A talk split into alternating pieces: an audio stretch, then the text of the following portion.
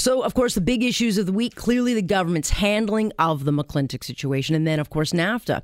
And word tonight negotiations have resumed awfully quickly as apparently Ottawa, Washington, hoping to bridge uh, the final gaps and actually allow Canada to sign on to the deal. But again, a lot of unknowns. So, let's catch up with what's been going on in our nation's capital. We bring in the host of the West Block, Mercedes Stephenson. She joins us now. So, Mercedes, it's been an incredibly, incredibly busy week. And, you know, one of the big hot, um, headlines that we've been uh, talking about pretty much since the beginning is this transfer of the child killer, Terri-Lynne McClintic. And it's dominated uh, pretty much the entire country. It has. And I think that so many people remember this case. They remember the horror of it. They remember this beautiful little girl and, and that image of her taking Terri-Lynne McClintic's hand and being led away from the yeah. school and the trust that she was clearly placing in this adult um, and the horrible things that happened to her. So I think for a lot of people, uh, this has really captured their attention and for a lot of people, it's captured their outrage. And for the government, it's a really difficult position that they're in because people are saying, why don't you intervene and do something? But under the law, they actually can't have the minister intervene. They'd have to pass legislation to change the rules. But of course, that hasn't stopped the conservatives from really pushing this. And that's something we talked to Andrew Scheer about on the show why they're asking for something um, that they know the government actually can't do and what they would do differently. Well, what about chapter six in the corrections, you know, like the guide, the manual, where it, it, suggests that the public safety minister could, in fact, act? Is that power not available? Yeah, see, that's what they like to say. But they ran into this same thing with Clifford Olson back mm. in 2010. Uh, people were outraged because Clifford Olson was getting old age security pension payments. And people were saying, why doesn't the minister step in and do anything? Well, they didn't. Instead, what they did is pass legislation that would take it from him, not just in his case, but with anyone else in a similar case. Um, and part of the reason why, you know, it's easy to say the minister should step in and do something because people are concerned that the situation exists. But the other side of that is you open a really big can of worms the minute you allow a minister to start stepping in and determining how someone serves their sentence or where someone serves their sentence. We've always kept politics and, and the administration of the law separate in Canada.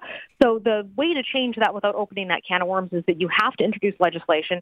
Very interesting because Andrew Scheer has been calling for the minister to intervene, and I kept pushing him on this.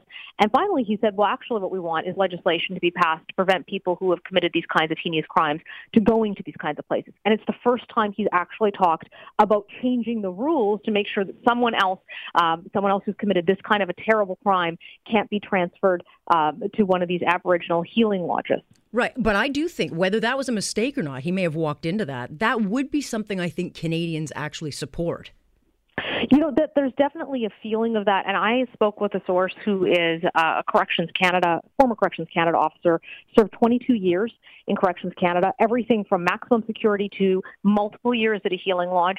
And, he told me that he's seen it be very effective, including with people who've carried out horrible crimes like murders, but that other Corrections Canada officers who he's talking to can't figure it out in the Terri-Lynne McClintic case because one of the key things is that you have to appear to be somebody who can be rehabilitated. You right. have to express a lot of remorse for your crime, yeah. uh, and, and, it has to seem like you can reintegrate into society.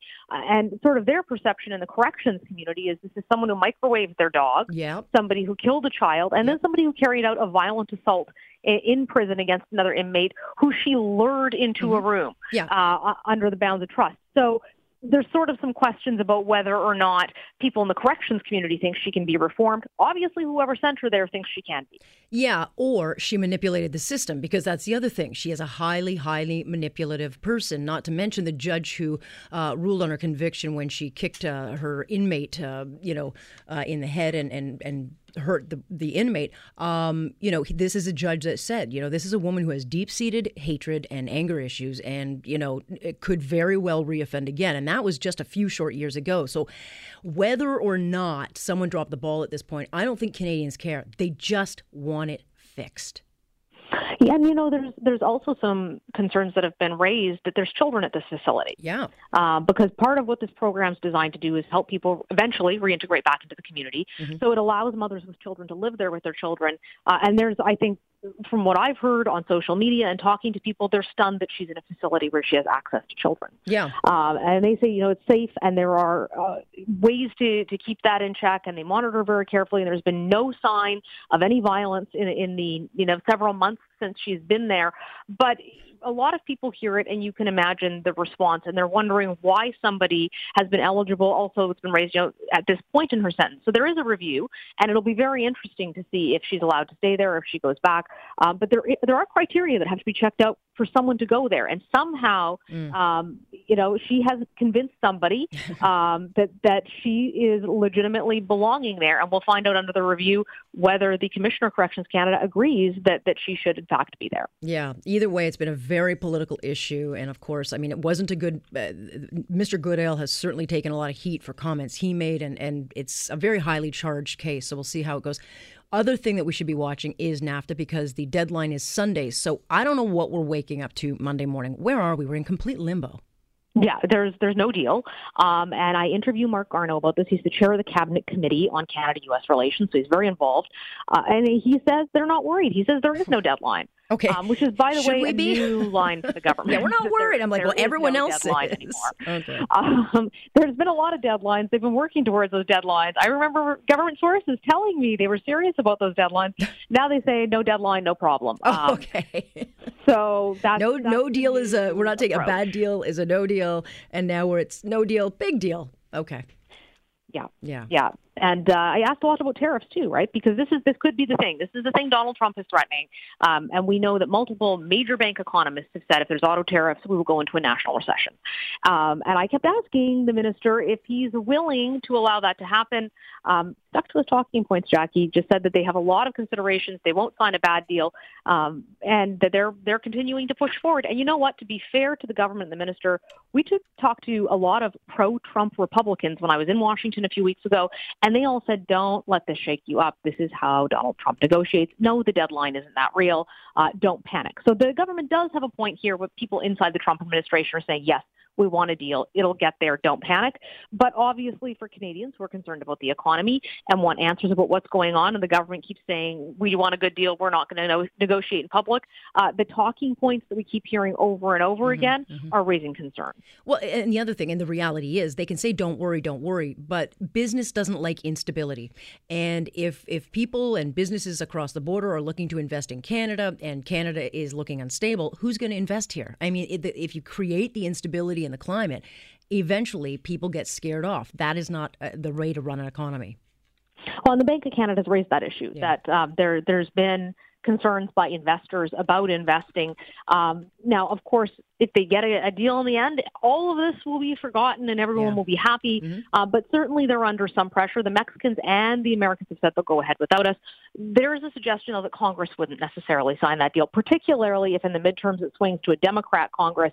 Um, it makes it even more unlikely they'd sign a deal like that. But of course, the question is, um, do you want to put your fate in the hands of Donald Trump, who might uh, decide to break NAFTA up? He's already had that uh, on his desk once as an option, mm-hmm. uh, or the U.S. Congress. But at the end of the day, too, to be fair to the government, uh, not all of this is in their hands. And if they open up dairy, that's a huge political issue in large parts of Canada.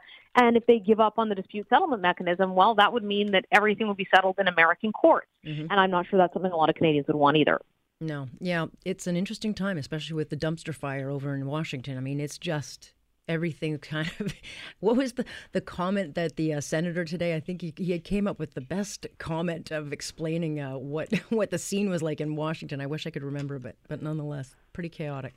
Mercedes thanks so much. We'll uh, keep an eye on things. Thank you. Cheers.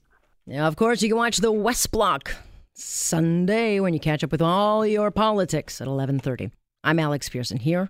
You're listening to On Point on Global News Radio.